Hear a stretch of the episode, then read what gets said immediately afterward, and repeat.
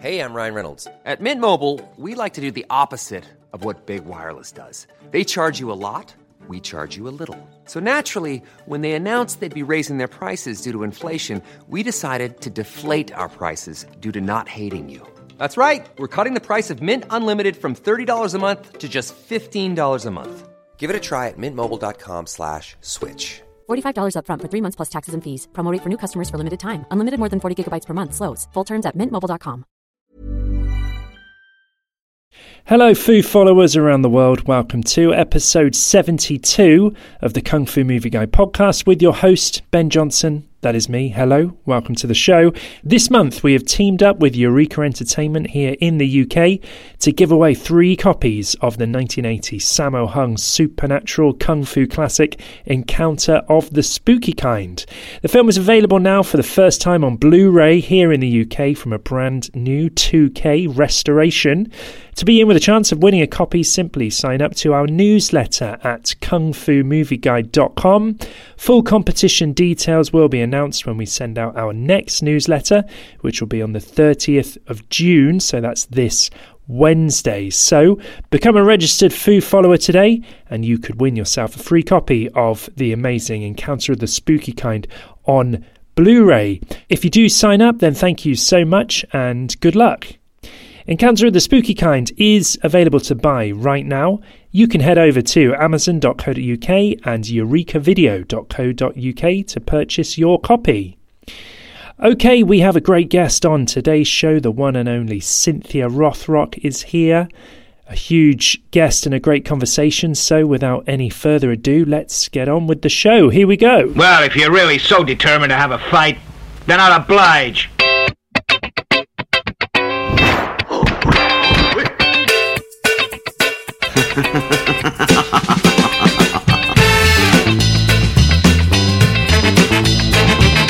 Hello, hello, hello there, Fu followers around the world, wherever you are listening to this. Thank you so much for checking it out. I do hope that you're doing well. I hope you're staying safe. Hope you're staying healthy. Ben Johnson here, the host of the Kung Fu Movie Guide podcast, speaking to you now from a surprisingly sunny London here in the UK. We are in the summertime here now, so we have been getting some pretty nice sunshine of late. Look, you don't care about the weather. Cynthia Rothrock is here. She is on the show today, the queen of martial arts movies. We spoke on Zoom earlier in the year in March 2021, and soon I will play you that conversation. It is a fascinating chat, if I do say so myself, and it takes in quite a wide range of topics. Her journey from Scranton, Pennsylvania to starring in some of the best Hong Kong action films of the 1980s, movies like Righting Wrongs, Millionaire's Express, Yes Madam, that's called uh, Police Assassins here in the UK. Magic Crystal, No Retreat, No Surrender 2. My God, there's so many great Cynthia Rothrock films. After her stint in Hong Kong, she then moved back to the USA to become a hugely bankable star in the straight to video markets in the 1990s. Cynthia is now 64 years young. She remains a hugely popular and influential figure within the martial arts world. She's still training all the time. She travels the world. She's teaching seminars and she's still there making her fair share of action movies as well. So it was an absolute delight to spend a bit of time chatting with the one and only Cynthia Rothrock. It is coming up on today's show. Just before I throw over to that, I do get the sense that we may have a few new people joining us today for the first time. If that is the case, then welcome to the show. We've been doing this for a little while now, five years actually. The Kung Fu Movie Guide podcast started in 2016. This is the seventh episode in our sixth season of podcasts, and we are currently releasing new episodes every two weeks on a Monday. On this show, we celebrate martial arts movies and the people who make them, and over the years, I have spoken to many of the leading lights from the genre. You can listen back to all of our previous episodes right now via our website, kungfumovieguide.com. We are also available from all the usual places that you get your podcasts. The website is also the best place to go to read all of the latest martial arts movie reviews. You can also sign up to the newsletter, find our contact information. You can also donate to the Kung Fu Movie Guide. Any donation is, is greatly received, so the direct link to that is paypal.me forward slash Kung Fu Movie Guide. If you have any questions at all about the show or the website, or if you just want to get something off your chest, or you just want to drop me a, a, note, then there are many ways to do so. We are on Twitter at KF Movie Guide. We are also on Facebook and Instagram at Kung Fu Movie Guide. We're on YouTube as well. I think if you just search for Kung Fu Movie Guide, then we should come up in, in YouTube as well. And we have our email address. The email address is hello at kungfumovieguide.com. Okay, so it's Cynthia Rothrock time. As you'll hear in this conversation, I have talked to Cynthia in the past. She's not been on this podcast before, but I did interview her a decade ago for a different website. That interview is still available on kungfumovieguide.com. I will be sure to put a link to that article in this podcast description. When we spoke back in March of this year, 2021, it was still lockdown in California and also here in the UK. Cynthia is very active online. You can find all the latest Cynthia Rothrock information via her website, cynthiarothrockofficial.com. She is on Instagram under the name Official Cynthia Rothrock.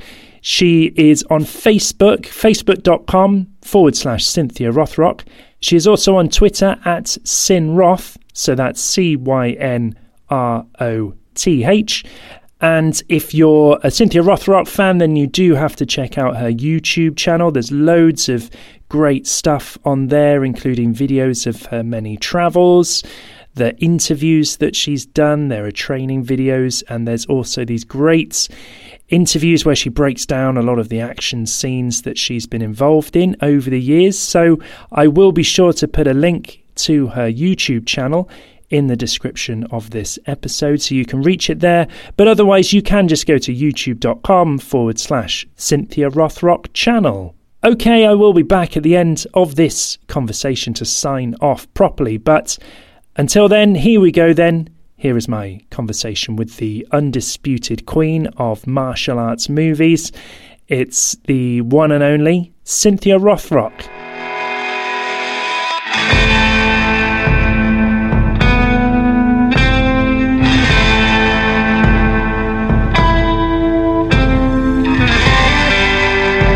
How are you coping with all this lockdown stuff? You know, uh, the beginning, I was going crazy. It was like, oh yeah. God, what do we do? You know, and I just started uh, for the first, I would say, six months of it. I started really working out hard in my home, you know, because that in Great. California here we couldn't even like go outside.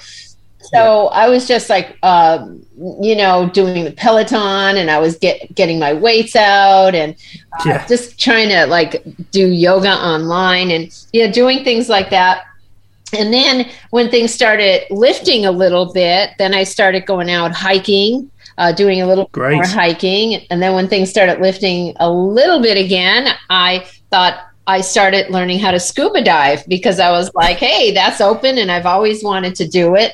Sure. So I did that. And then I ended up going to Roatan um, because that was one of the few places you could get into and uh, got my advanced diving there. And then um, I went to Aruba because it seems like the Caribbean is probably one of the few uh, places that we could went to. On your YouTube channel, you do record and film a lot of your travels. You've been all over the world, so that's amazing. I wondered if you've ha- got a favorite place that you've been to. Oh, that's really, really a tough one, but I would say uh, Antarctica has to be uh, wow. uh, probably my favorite. You don't mind the cold?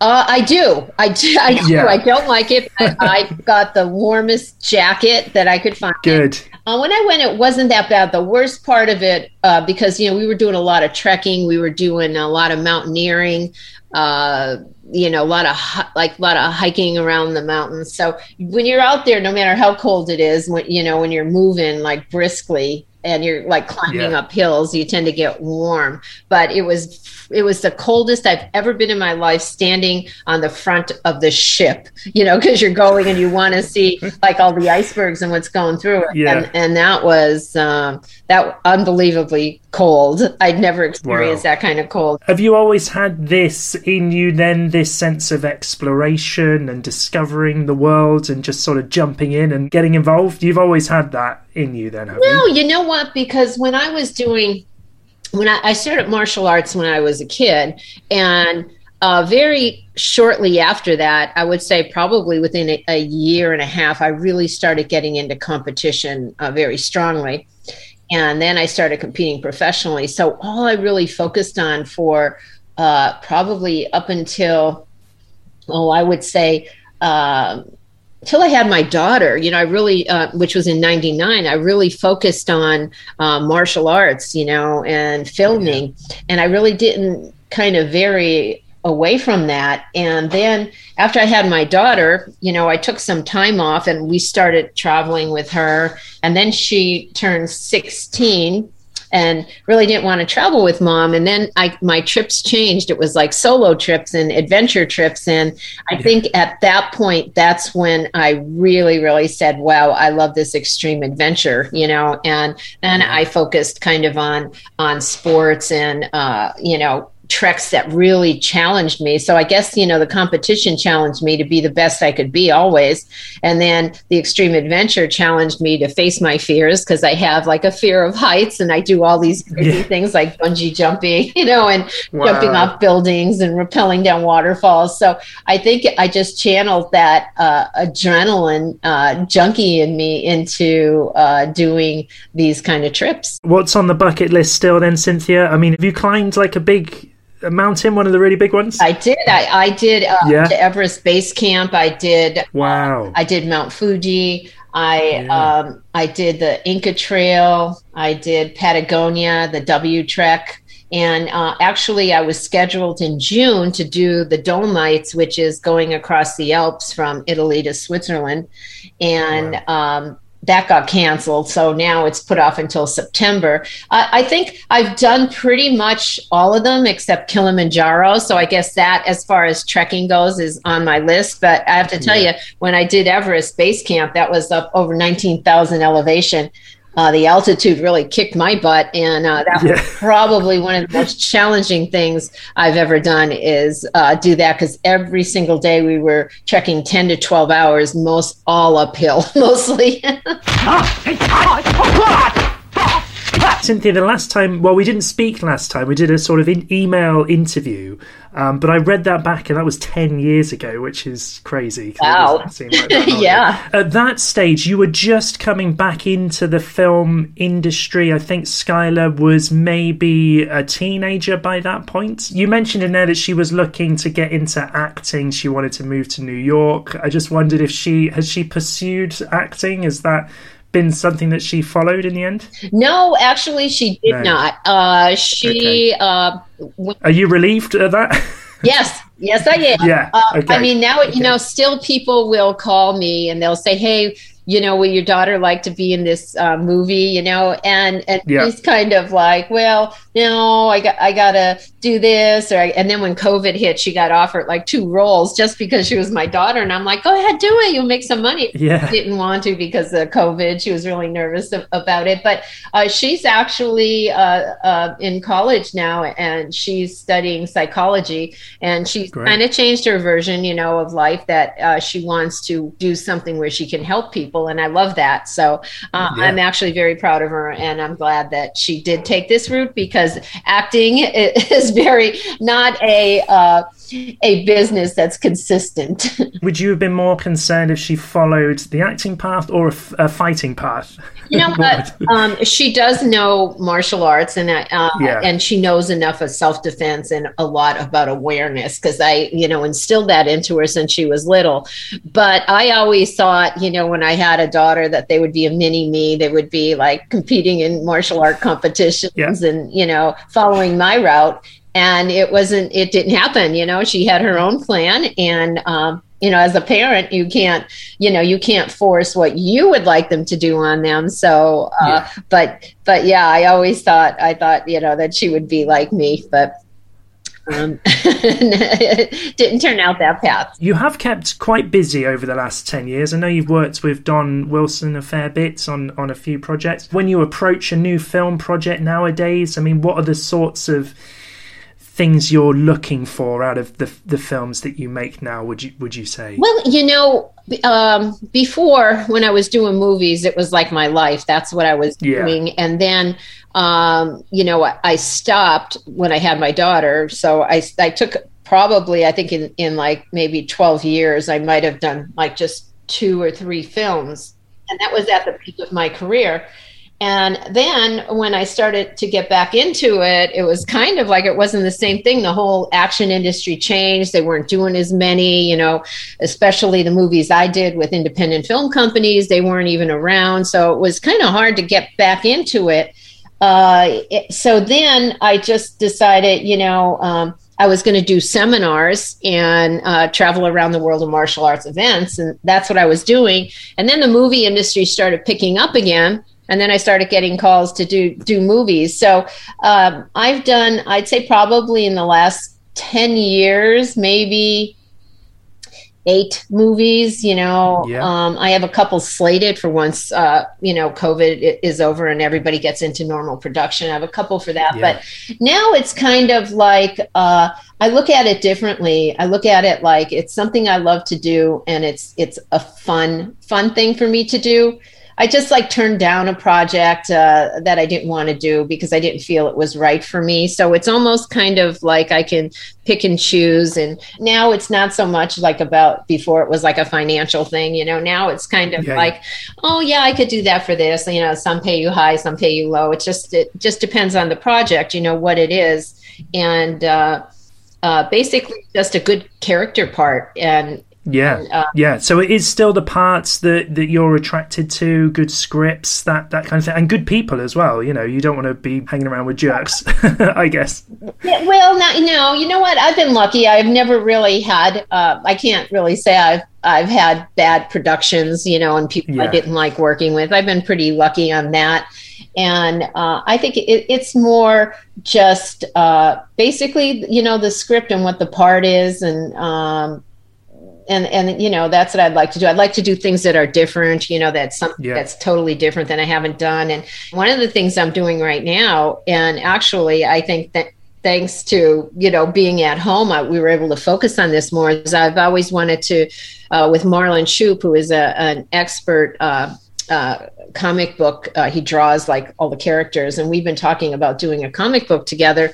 And finally, we decided we're just gonna, you know, do it now. And we got Gail Simone, who is probably the best you know, in my opinion, uh, writers, especially for female characters. So she's going to write it, and she's like huge. She's like you know, the Cynthia Rothrock in the martial art world, the Gail Simone yeah. comic book world. So we're in the process of putting that together, and we're going to do. Our plan is, I guess, to do an eighty-page graphic novel, and then hope wow. there maybe we could uh, turn it into a movie. And we're kind of thinking a little bit of like putting in elements of my life for real, you know, and it's funny yeah. because when she talks about it, it's like, oh, wow, yeah, I have done things that comic book people could do, you know, yeah. it's not like, you know, uh, like some of the places I've been, some of the things I've done. So I'm really excited about that project. Is there plans to write an autobiography or a memoir or just something to get a lot of these stories down? I mean, you know, it's, it's been an extraordinary life, hasn't it, Cynthia?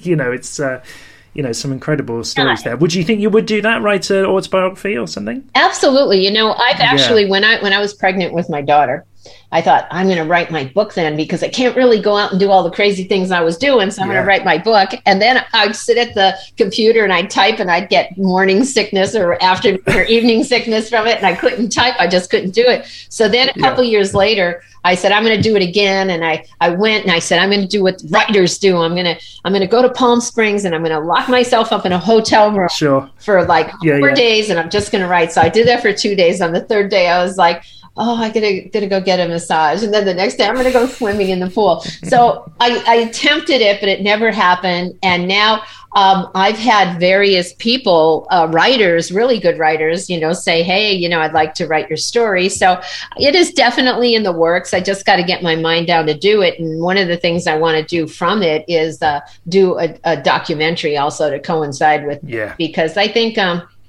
I think it would be interesting. I've watched a lot of documentaries, and and I think from a, you know not just being a woman, but the trials and tribulations of going through, you know, competing in men's division, being the first woman on the cover of a magazine, you know, overcoming barriers and uh, obstacles, and uh, you know, to movies, to adventure, to spirituality. I think, and and such, and I am really kind of a quirky person, and I like to play jokes on people, and I like to laugh, yeah. and I think it would also be very humorous. So I think. Uh, you know that definitely uh, is is in the making as well.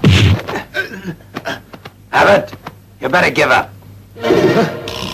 This notion of you being a role model, being something of a kind of a feminist icon in a way. I love the fact that your birthday is on the same day as International Women's Day, by the way. I know, how is, about that, right? It's amazing, yeah. I mean, that couldn't have fallen uh, better, really. But um, because you're right, you were a, a, you know a trailblazer in, in, in many ways, not just in the film world, but in the martial arts world as well. I just wonder.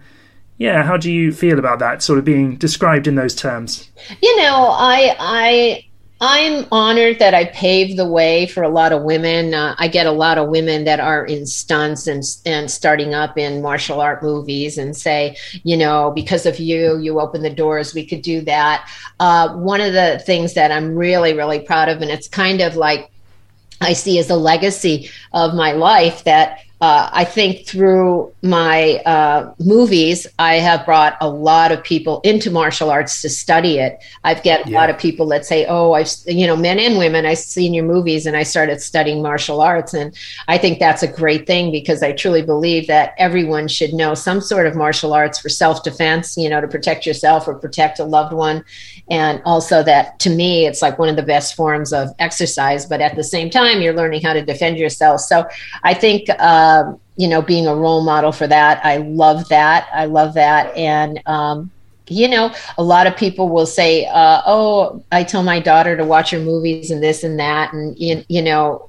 it's kind of like they say you're like my daughter's role model, you know, and and and and I, and I love that, you know, because you know you've done done a good job. It wasn't just all fun and games. You're doing something yeah. to help people. Yeah, and and let's not forget. I mean, you know, you were a big box office draw. Like I think you and Don Wilson were like the people, you know, in in that world. I mean, you must be very proud of that as well. Yeah, you know, I I am because uh, I remember there was uh, Time Magazine had Don Wilson, myself, and Andrew Stevens actually. Um, right. And and saying we were the top video sellers of all time, you know, yeah. at, during that period, you know, to be in Time Magazine, and we're like, oh my God, right?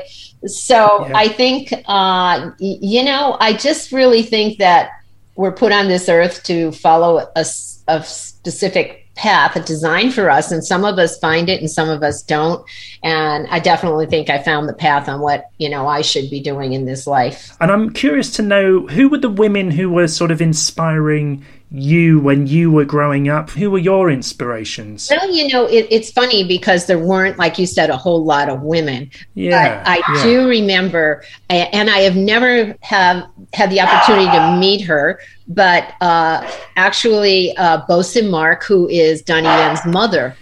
Uh, yes, yes. Does wushu, I've read her book and I've always like just kind of like I used to say, oh, I'm going to try to copy her uniform and her poses and this and that. And I knew yeah. she was in Boston, and that was like always kind of my dream because she was like the only woman that I've really, you know, really knew and and looked up to. So yeah. Um, Did you meet her? I or, have never or, met her. Isn't no, that funny? Okay. No, I have. That's interesting. Yeah. And I think I told yeah. Donnie. I told him. I said, you know, your mother was my idol. You know, when I was growing up, and other than that, it was Jackie Chan. You know, I grew up yeah. watching Jackie Chan movies, so I wanted to emulate his moves and be like him. When you were learning martial arts, you didn't experience any sexism towards you, or was it all quite a positive experience? Uh, you know what? Uh, no, I mean, in general, it was. I felt when I was competing, and I always competed against the men in the weapons division. And in 1982, I was number one in the whole United States and North America on weapons. Yeah. And that was competing with the men. And that was something I thought, wow, really hard thing to do. Um, because I felt like I couldn't be just as good as them. I had to be so much better and and shine so much that I would get better scores because I felt of course you know some of the some of the people still you know like I would get little comments saying oh that's because you you know you have um uh, little diamonds on your uniform, you know, because I had a kung fu uniform. I'm going, I wish I had diamonds on. Right. And, you know, I was on Karate Illustrated, the first woman on there, and uh, Renardo Barden was the editor, and he had a fight really hard to get me on. And he was told, you know, women and minorities wouldn't sell. And he fought and fought and put me on. And then I remember one of the competitors said to me, um, Oh, how'd you get on the cover? Did you sleep with the editor? And I was like, No, why? Is that how you got on the cover?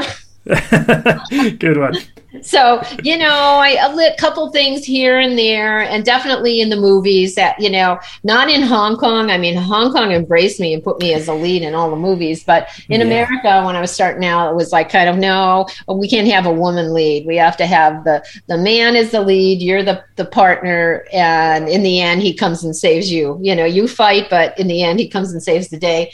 Uh, and even though i did china o'brien which was one of my first uh, um, English movies was a huge hit worldwide, uh, except America.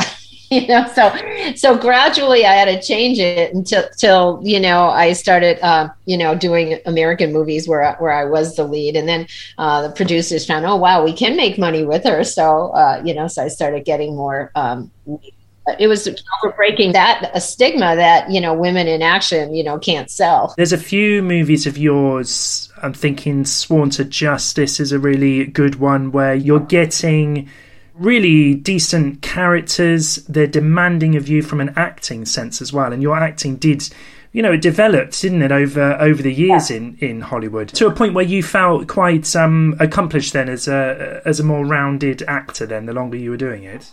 You know, when I did Sworn to Justice, that's when things started changing. Yeah. Um, you know, that Paul Maslak was like, you know what, we want to we want to show you as a sexy woman, not just like you know the the cop or the tomboy girl neighbor next door. We want to change your attitude, and we want to give you like a really uh, um, a, a, meaty part where you really have to study. And they sent me to uh, an acting school uh, Ivana Chubbuck School and take some acting lessons. And she was also working with me on, on the character. And I was working with people that I was in awe of, like Brad Dourif, you know, and uh, Walter Koenig and um, Tony LoBianco. I mean, like, I'm not working with martial art actors. I'm working. I'm working with an Academy Award winner. You know, yeah.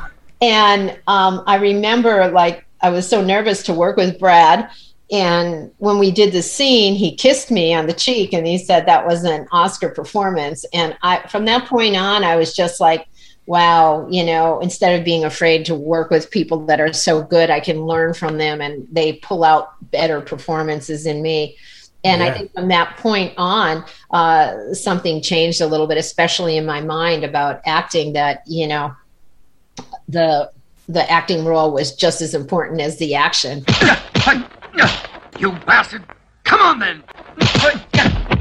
Well, I saw an advert for KFC on YouTube and it said it was 1983. So would that have been your first acting? That was. Is that right? That was. Yeah. And I remember when they called me to do it, how that happened was as I was on the cover, I was on the cover of Karate Illustrated magazine and Kentucky Fried Chicken was looking for five people in the sports industry that were the best in their field. And they called me and they said, "Oh yeah, you're the best in martial arts here." So. Um, they said we want you to do this Kentucky Fried Chicken. And at that time, I was living in San Jose, California, and they're like, "We're going to fly you first class." I never flew first class, and I was like, "Oh, but I'm in San Jose." It was like a 40 minute flight. They didn't even have a first class, right?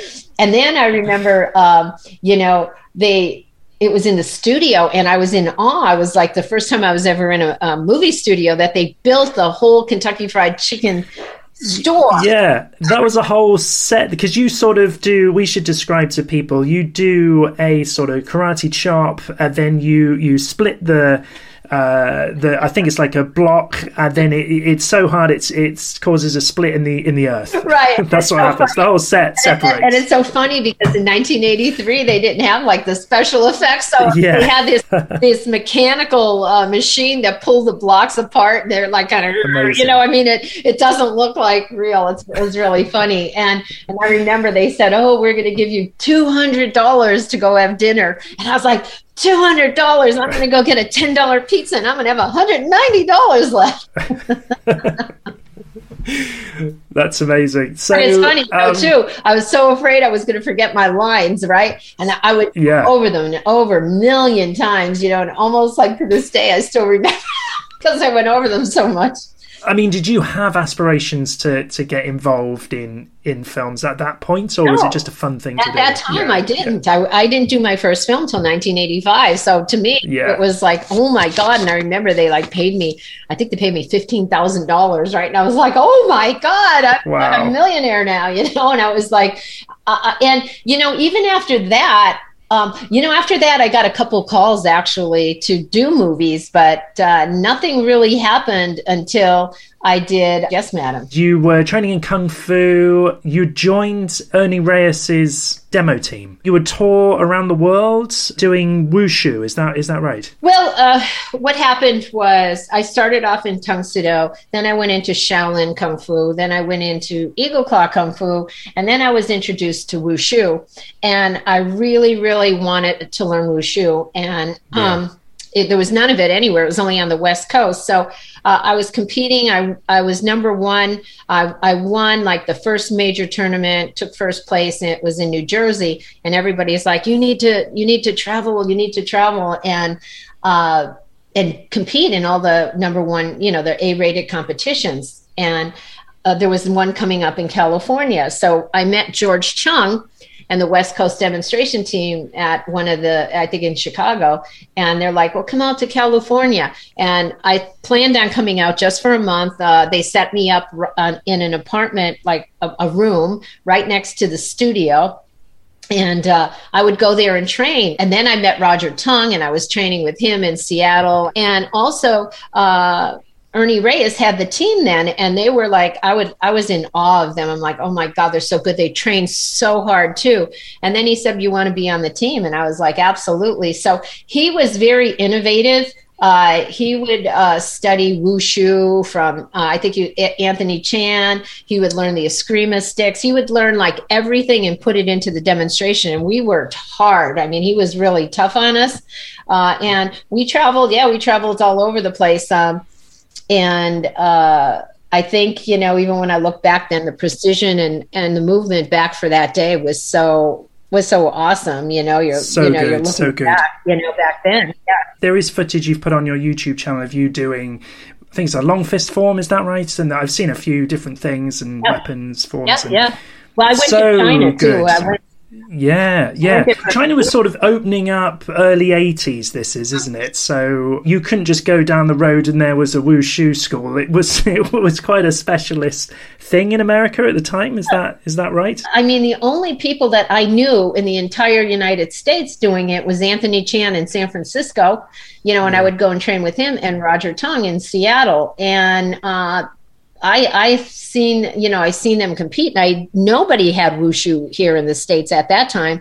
So if you wanted to learn, you had to go to China, and China was not open to foreigners. I remember it took a lot of uh, a lot of uh, you know visas and you know going through government yeah. uh, documents and stuff to get in and it was very very strict i remember when i went in there they took my magazine away i had an Elle magazine and they're like oh no no that's propaganda you know i mean um, wow. things were really really tough back at that time and when we went we went to chengdu and went there for eight weeks and we went with about probably about 12 people roger took 12 of us and one of one of my friends was um, was uh, Clarence, and he was six foot five, African American.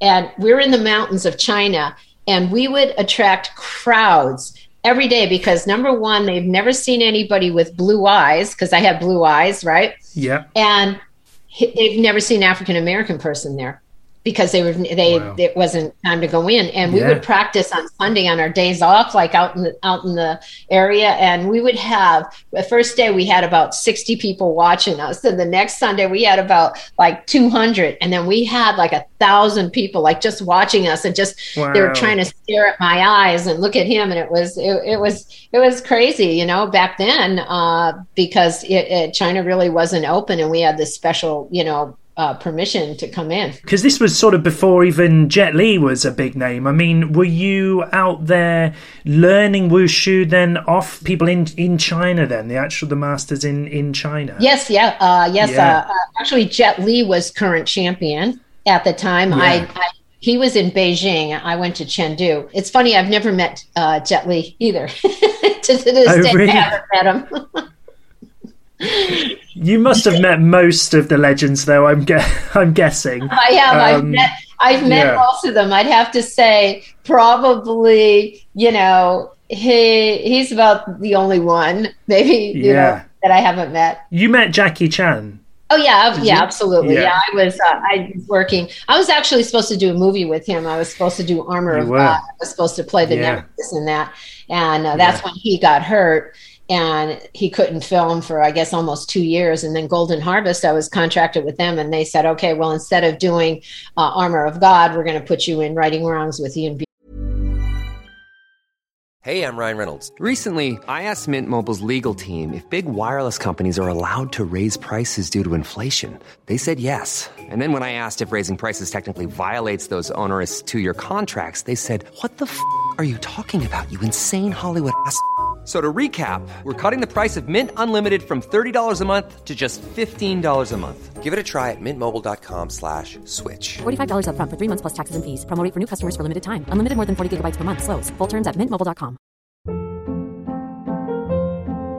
Hold up. What was that? Boring. No flavor. That was as bad as those leftovers you ate all week. Keke Palmer here. And it's time to say hello to something fresh and guilt-free. Hello Fresh. Jazz up dinner with pecan-crusted chicken or garlic butter shrimp scampi. Now that's music to my mouth. Hello Fresh. Let's get this dinner party started. Discover all the delicious possibilities at hellofresh.com. Hey! Uh, it's the butterfly style. Corey Yuen Kwai and Seasonal Films are in the States. They're auditioning. They're looking for a new Bruce Lee. Is that right? That's correct. Yep. They were looking yeah. For, they were looking for a guy to be the next Bruce Lee. So they must have had what turned into Yes Madam they must have went out there with that film in mind, and that was going to be a sort of new Bruce Lee project. Is that is that right? No, actually not. They did not have a film in mind, and uh, they were here. They were just looking for the talent, and then they were trying sure. to find someone and then build it around them. And uh, I went down uh, to um, actually Paul Maslak, he was the editor, uh, he was also the director of uh, Sworn to Justice. He was the editor of Inside Kung Fu, and he called Ernie Reyes and said, "Hey, they're looking for a guy to be in this movie, uh, to you know, to be like the next Bruce Lee. It's a Hong Kong company, and you know, your guys are like one of the best around. You know, can you fly down and bring them down? Uh, the auditions are at Hee Il Cho School." And he said, "What about the girls?" And he was like, "Oh yeah, well, you can bring them, but they're looking for a guy." So yeah. we all went down, and there were like hundreds of martial artists there. And Yuen Kwai was uh, he was the main guy. I don't know who else was even there, but I just remember him. And uh, he said, "I want to go with the girl." So yeah. uh, it's with seasonal films. So seasonal films signs me up and uh, I did something with Peter Jennings. You know, Peter Jennings was like one of the most famous newscasters, and they did a little thing on me, uh, being like, you know, number one and saying, "Look out, Hong Kong, here she comes." Well, Seasonal Films hasn't done anything with me, and now this is about a year, a little bit longer going by, and Sammo Hung sees World News Tonight in Hong Kong. And he calls up Yuen Kwai and he's like, Who is this girl? Who's this girl that they're saying is coming to Hong Kong? And uh, he said, "Oh yeah, she's contracted with seasonal films." And he's like, "I, I want her." So they con. I actually did uh, "Yes, Madam," right? Because of, of Sammo seeing me, and then after I did "Yes, Madam," seasonal film said, "Oh wow, that was a big hit. Let me put her in a film." And then I did "No, yeah. no Surrender." But uh, I always use that as you know a, a, a thing. You know, when people are you know acting or, or whatever, that maybe the producers might think you know you're not right for the part because you, you're not what they're looking for. But if you can go in there and blow their minds with what you do whether it's martial arts or acting you could change their minds. And did corey yuen ever tell you what he saw in you at that audition to to pick you? I mean do you know why why you stood stood out? I think no he never told me why but i okay. think because i I I did some forms, I did some weapons, I did self defense, and then I did some fighting. So I think he was just go, wow, you know, I've never seen like a, a, a, a an American girl like this that could fight like that. You know, yeah, and, yeah. Uh, yeah.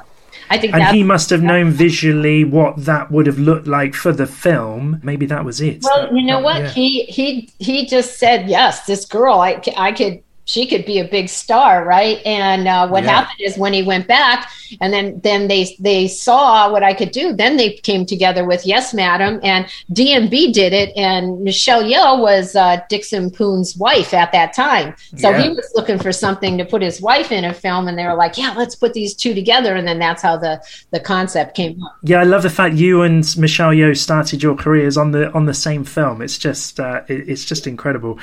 Corey Yuen, just quickly, obviously you guys must have worked well together because you know he's he's casting you a lot in his projects in Hong Kong. I mean, what was what was that working relationship like with with him? You know, to this day, he's still one of my favorites to work with, a director, and yeah. I would love absolutely if you said to me right now, who would you like to do a movie with? I would love to do another movie with him. He would be like on my right. top list. And because he's just a genius for action, uh, I really don't think it gets any better than him.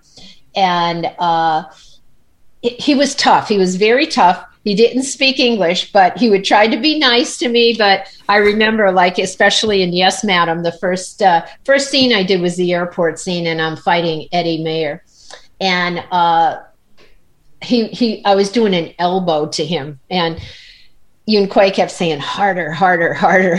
he learned the word harder for English. Yeah. That's one he knew harder. And Eddie is in my ear going, no, please, it, uh, that's so hard. I can't take it. And I was like going, oh my God, what do I do? Who do I listen to?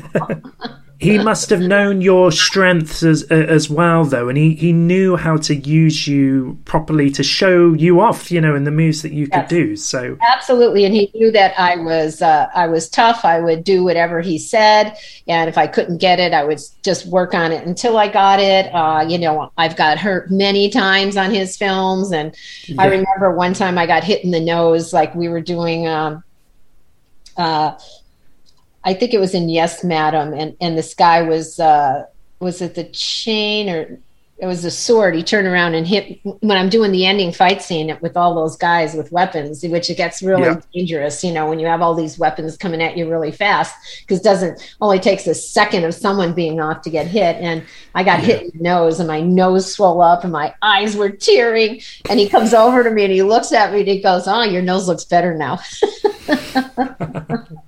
and I was like, thanks, you know, but yeah, uh, yeah. very good, good working relationship. There was never a point then where you were like, what have I signed up for here? This is, this is too much. Oh yes, there were many yeah. points.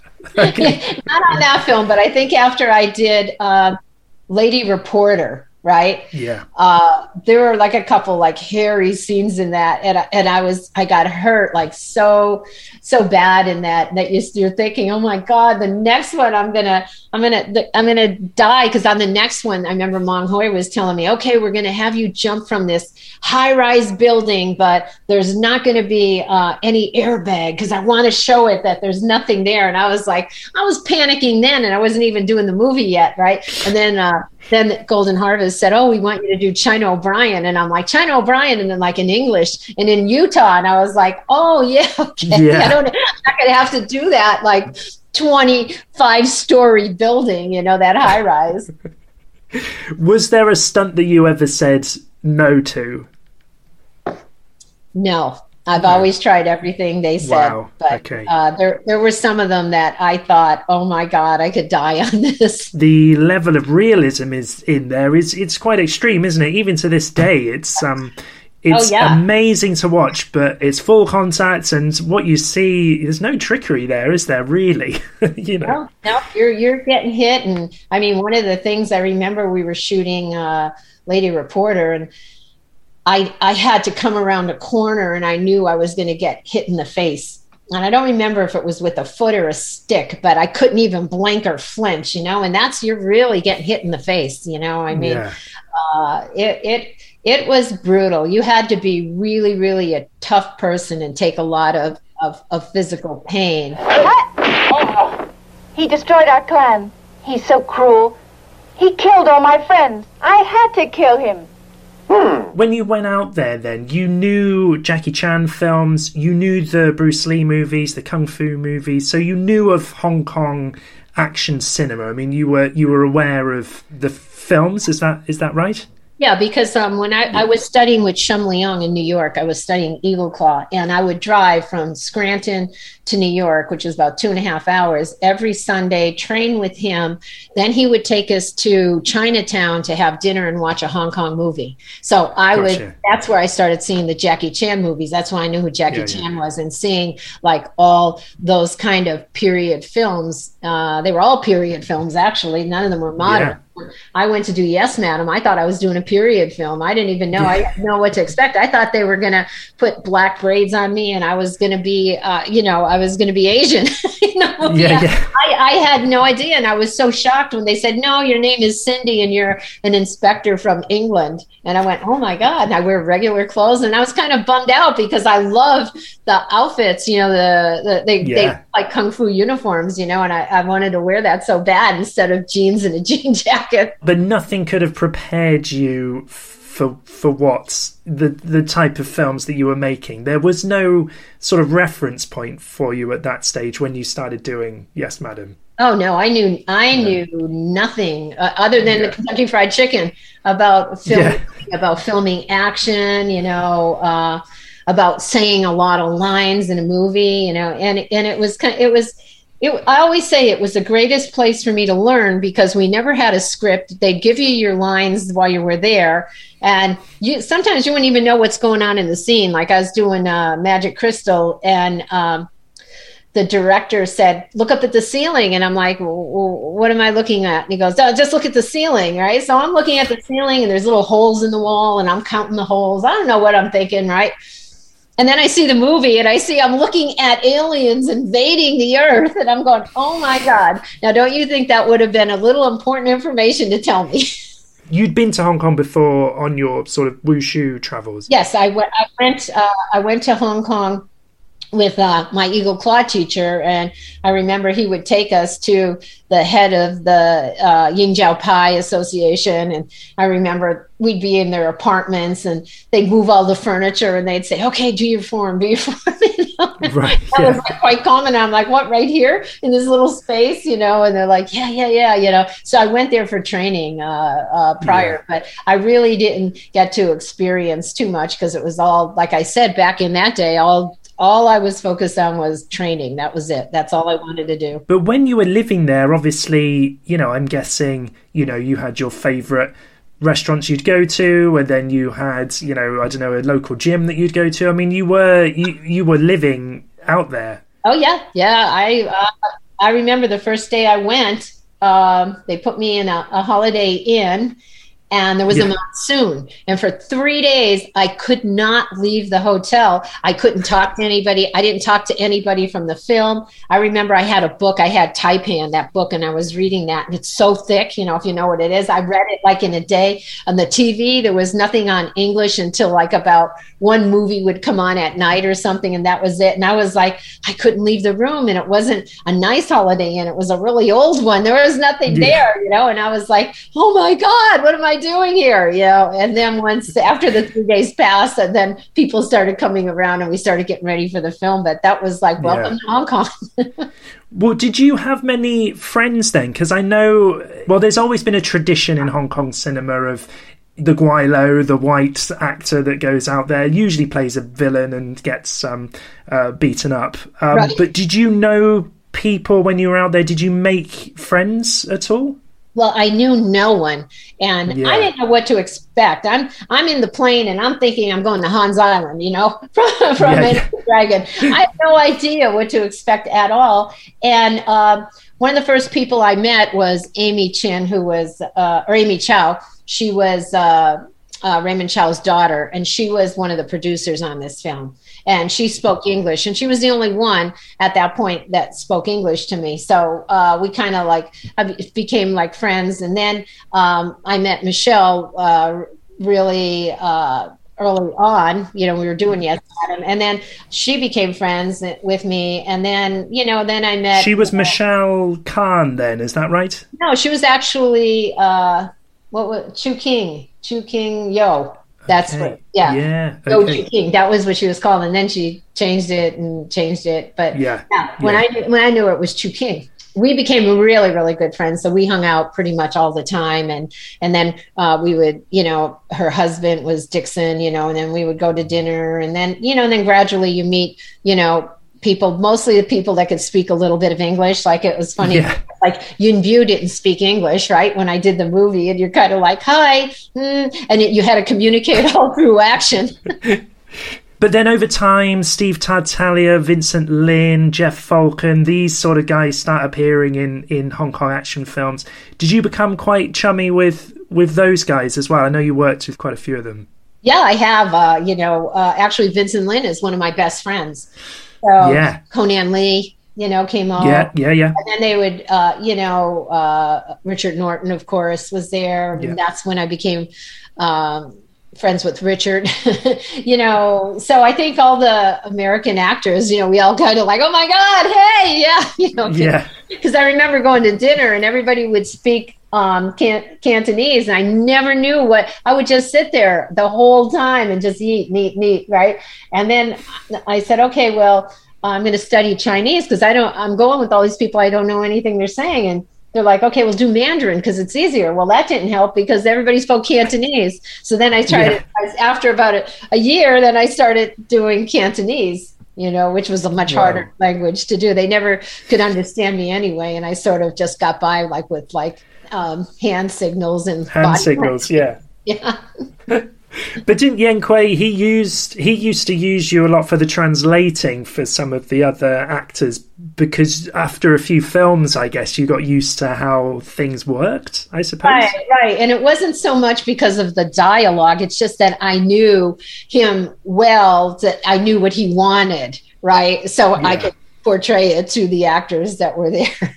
and when you were on set, because you've got that direct experience between working on a Hong Kong set and then working in Hollywood, did it feel equal yeah, I mean, I they never ever said, "Oh, you're a girl, you can't do this." It was always like it was 100% totally equal as far as uh, the fighting goes. I wasn't like treated any any different than anybody else, and it was good because that uh, added to making me a much stronger person. And working with Sammo, we should say obviously Millionaires Express or Shanghai Express. You got that great fight scene with with Sammo. Mm-hmm. Was that intimidating working with with him? He's he's quite when he's directing, he's the, he's the boss, isn't he? Everyone looks up yeah, to to Sammo. Very much. Yeah. Uh, yes, it was very intimidating for me because I just knew him slightly. And yes, madam, I think he had a very small part, right? Ah, uh, yeah, he did. Yeah. yeah. I wasn't in that part, but I knew he was the, he was the one that got me over there. So I really didn't get to know until we were doing uh, Shanghai Express. Yeah. There's Doug again. Um, and uh, basically on uh, on uh, that movie, everybody was telling me, "Oh, you know, we feel sorry for you fighting with Sammo because he's really strong and he really hurts people. So I was a little bit nervous about fighting him because he was a big guy and and and that's even the stunt people were telling me they didn't like to fight with us. But wow, really? But once you know we we you know got in a working relationship, you know it, it, it you know it, it worked. It was really good. Then I wasn't intimidated because I knew he was also an incredible director as well. Hong Kong is obviously you, you have a lot of affection for Hong Kong. Is it is it a place that you've been back to on your travels? Do you go there quite a bit still? You know, I haven't been back actually since '92. I've been there oh, wow. on a stopover uh, from uh, airport. And i was like oh my god the airport is so different. And they're like well you wouldn't believe how how hong kong has changed since then. So i would totally love to go back you know but most of my friends and everybody that i worked with in the film industry i don't even they they're not in hong kong now. Who knows? They're all like all over the place. So i wouldn't even know like who to contact if i went there to see who was still there. I know who you are you bastard your time has come then your son were you ready to leave then? Because you'd been there for three years. I've got seven Hong Kong films during that time, so you know that's quite a that's quite a lot of work to do in in quite a short space of time. So, were you were you eager to get out of there? you know, I I wasn't. I wasn't. I mean, I was eager to do uh, like when I was doing China O'Brien, right? Like Sylvester Stallone called me and wanted me to do yeah. a movie with him called The Executioner, which never went. Yeah. But anyway, I was thinking, wow, this is great. I mean, I loved Hong Kong. I loved the action. But at the same time, I missed, you know, I missed being in America. I missed my mom.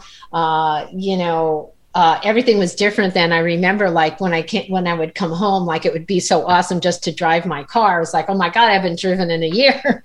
and um, just going into the supermarkets, you know, like over there, this at that time, the supermarkets were like a big 7 Eleven and you'd have like maybe three boxes of cereal. And I just remember like going, oh my God, look at this. There's a whole line of cereal boxes, you know? So, you know, little things like that, you know. Yeah, yeah. And, you know, you know, when I look back at it, you know, if I probably stayed in Hong Kong, I probably would have had, you know, a little bit probably escalation in in my movies or what I would have done. But, you know, I I would love to go back, but I don't even know like what the film industry is there now, you know, who's doing movies, what yeah. companies there.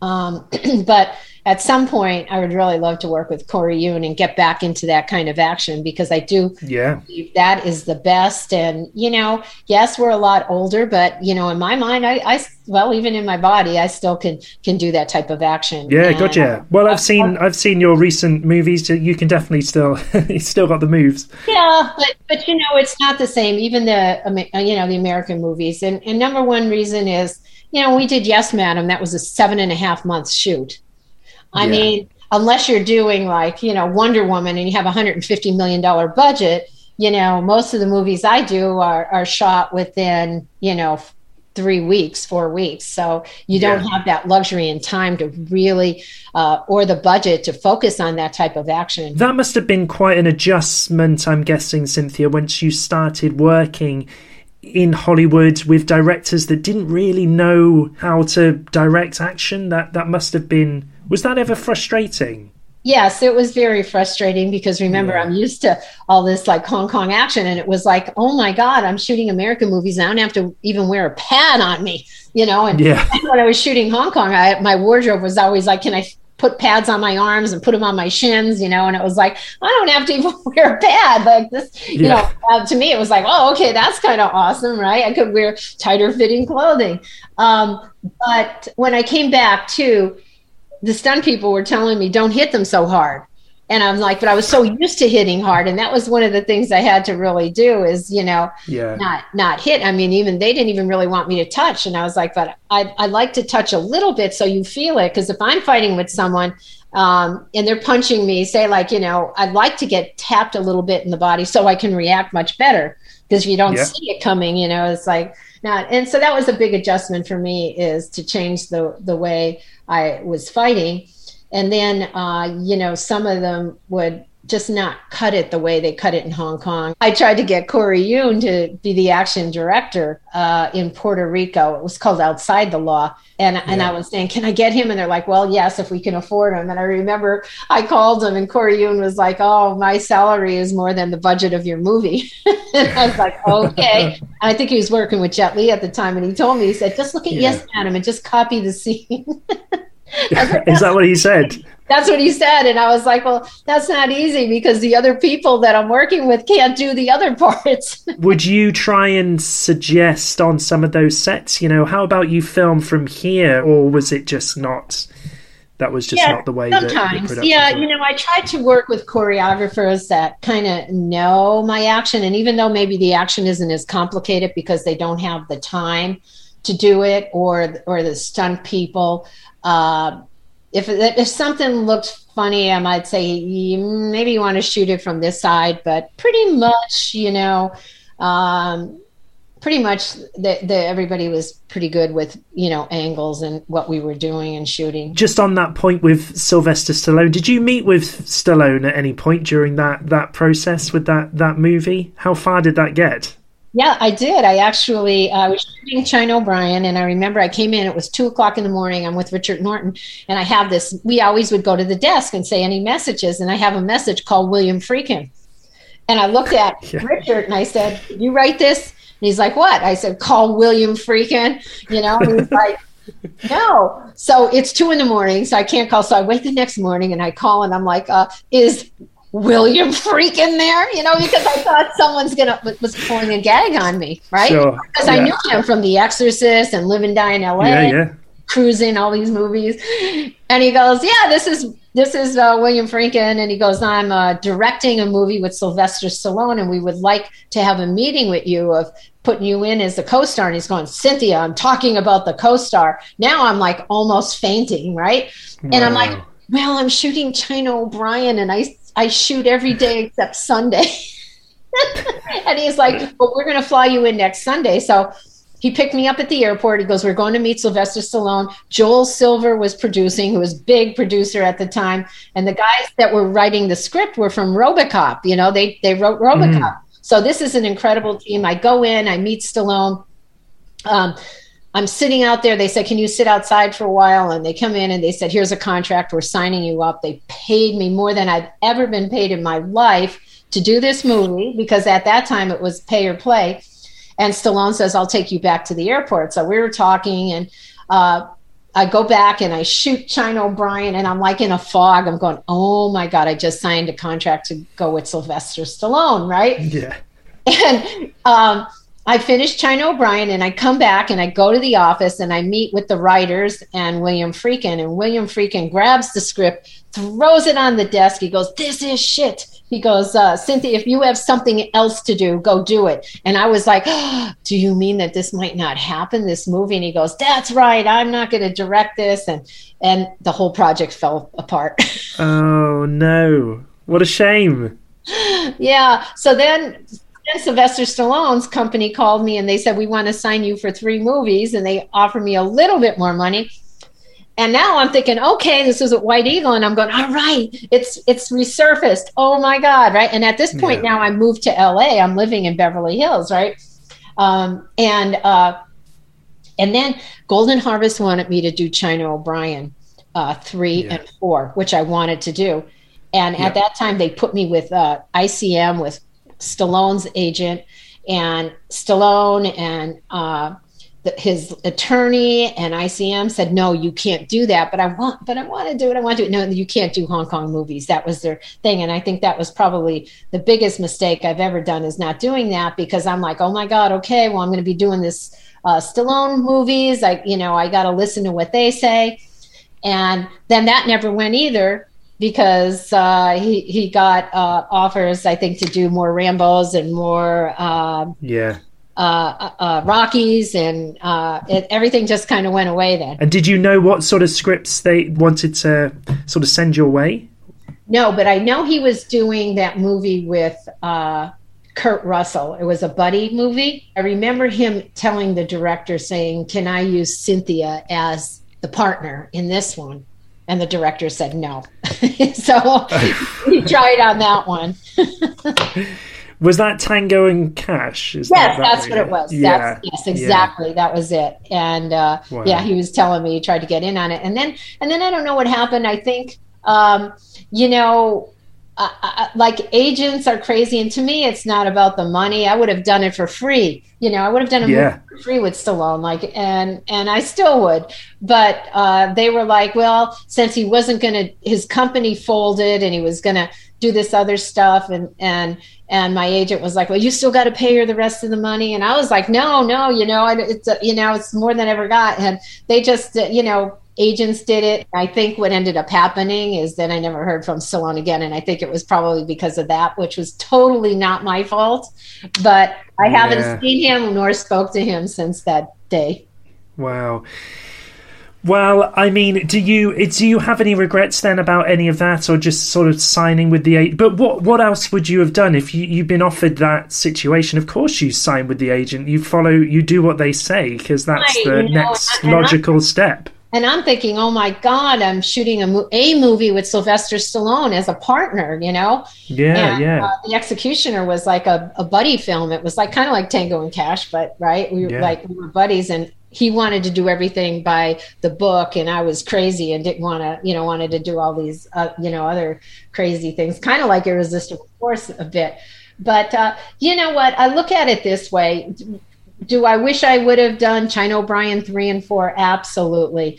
Uh, yeah. You know, nothing really came of it being with a big agency, but you know, your life is uh, is you know whatever happened. With my life today might not be the same if I would have done that. Yeah. And you know, who knows? I always look at it this way: like maybe I might not have had my daughter. You know, maybe I would have yeah. been another path. So I don't have regrets, but uh, I just know probably yeah my life probably would have would have been a little bit different if I I made different decisions but I think that's life. Everybody does that you know you make your decisions and some some are right and some are wrong and some you learn from and some you know you just move on from. You help me and we'll split the money.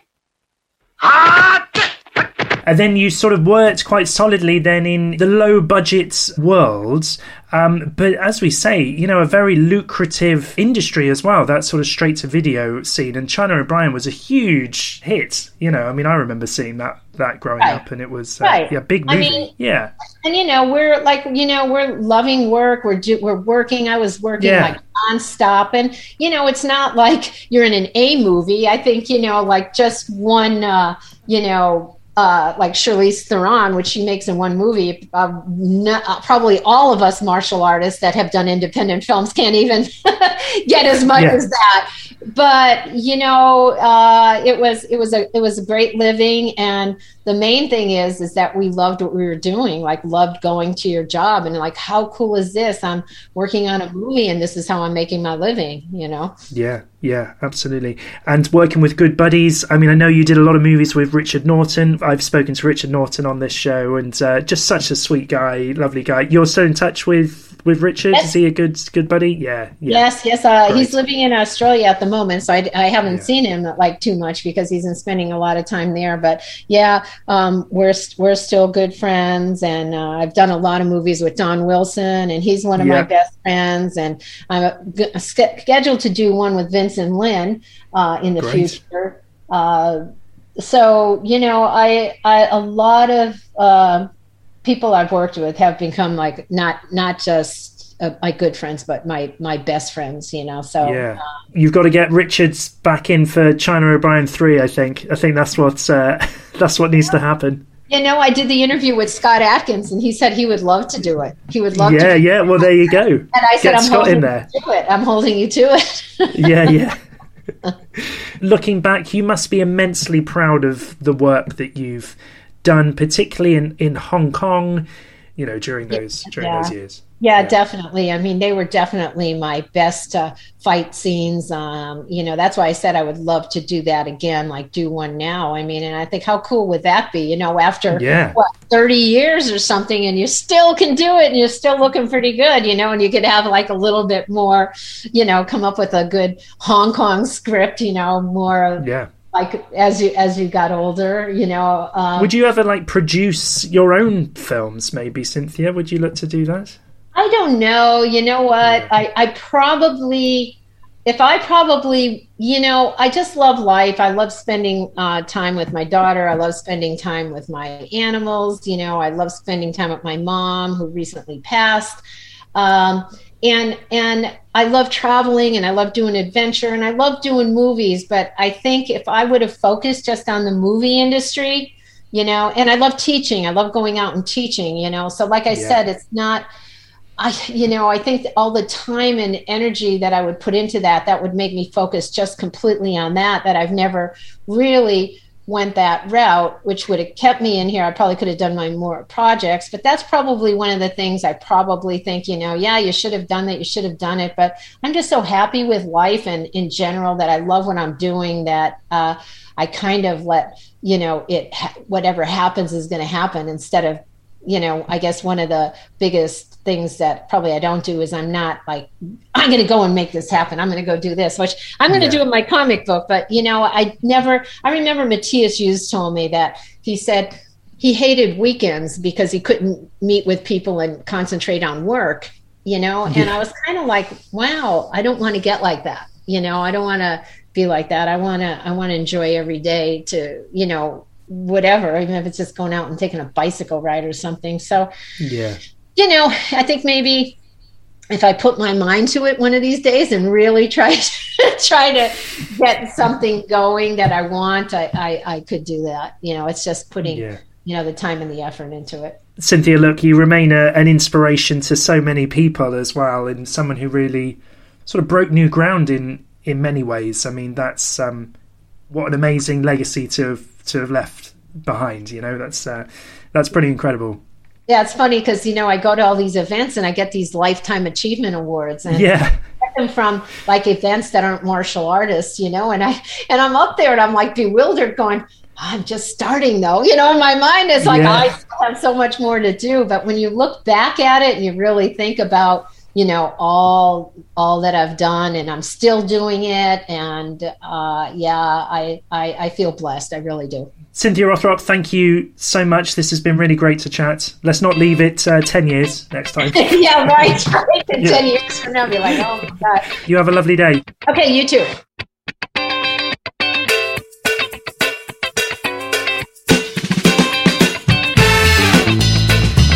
Cynthia Rothrock on the Kung Fu Movie Guide podcast. What a joy that was to catch up with Cynthia Rothrock, an absolute legend of the martial arts world, and someone whose career I've followed from a very, very early age. I was probably watching Cynthia's films way before I should have been. I was actually I was trying to think of the first film of hers that I ever saw I think it may have been China O'Brien or No Retreat, No Surrender 2. I definitely remember having both of those on VHS, and uh, God, I used to watch those films a lot growing up, over and over. She's great. Um, look, we mentioned a few things there that I thought I would pick up on. So that KFC advert, which is hilarious, and if you haven't seen it, then do go on YouTube and check it out. I'll be sure to put a link to that in the description. Um, Richard Norton, I've chatted to Richard Norton for this podcast. Cynthia and Richard made so many films together. They were affectionately called the Fred Astaire and Ginger Rogers of martial arts movies, which is uh, a quote that I that I very much like. Richard appeared on episode 54 of this show, so go back and check that out. If you're a fan of No Retreat, No Surrender 2, then definitely check out my conversations with its other stars as well as Cynthia. Uh, Loren Avedon is on episode 57, and also Matthias Hues, who is the villain in No Retreat, No Surrender 2. Matthias was on episode 21 of this podcast. Alas, Michelle Yeoh has so far not been on the podcast, but um, hey, who knows? Uh, maybe down the line. She's got a few movies coming out Shang-Chi or Gunpowder Milkshake, and she's in the Avatar sequels. Who knows? Maybe Cynthia can put in a good word. Listen, Cynthia's films are quite widely available. You might need to investigate a little bit to pick up her Hong Kong work, at least to get decent copies, but a lot of her American films are out there on the streaming platforms. Head over to kungfumovieguide.com to read my first interview that I did with Cynthia, and you can also read plenty of reviews of her many, many martial arts movies. Stay up to date with all the latest Cynthia Rothrock information via her website, cynthiarothrockofficial.com. Also, check her out on Instagram. Her name there is at official Cynthia Rothrock. She's on Facebook, facebook.com forward slash Cynthia Rothrock. She's on Twitter at Sin Roth. And check out her excellent YouTube channel. The YouTube channel is called Cynthia Rothrock channel. And again, I will be sure to put all of those links in the description of this podcast. And I think that is about it for today. I do hope that you have enjoyed listening to that conversation with the great Cynthia Rothrock. If you did, then please do feel free to share it, like it, leave a review, write a comment, whatever you can do to help to spread the word of the show is very much appreciated. All that remains for me to say is a huge thank you to Cynthia for talking to me, and a huge thank you to you, the loyal Fu follower, who has listened to this episode all the way to the very end. Thank you so much. I will be back in two weeks' time with another brand new episode of the show. In the meantime, stay safe, stay well, and I will speak to you all again very soon on the Kung Fu Movie Guide podcast. Bye for now.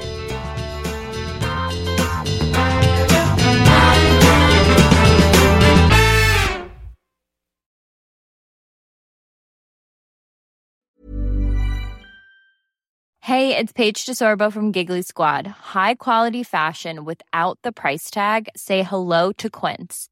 I'm snagging high end essentials like cozy cashmere sweaters, sleek leather jackets, fine jewelry, and so much more. With Quince being 50 to 80% less than similar brands. And they partner with factories that prioritize safe, ethical, and responsible manufacturing. I love that. Luxury quality within reach. Go to quince.com slash style to get free shipping and 365 day returns on your next order. Quince.com slash style.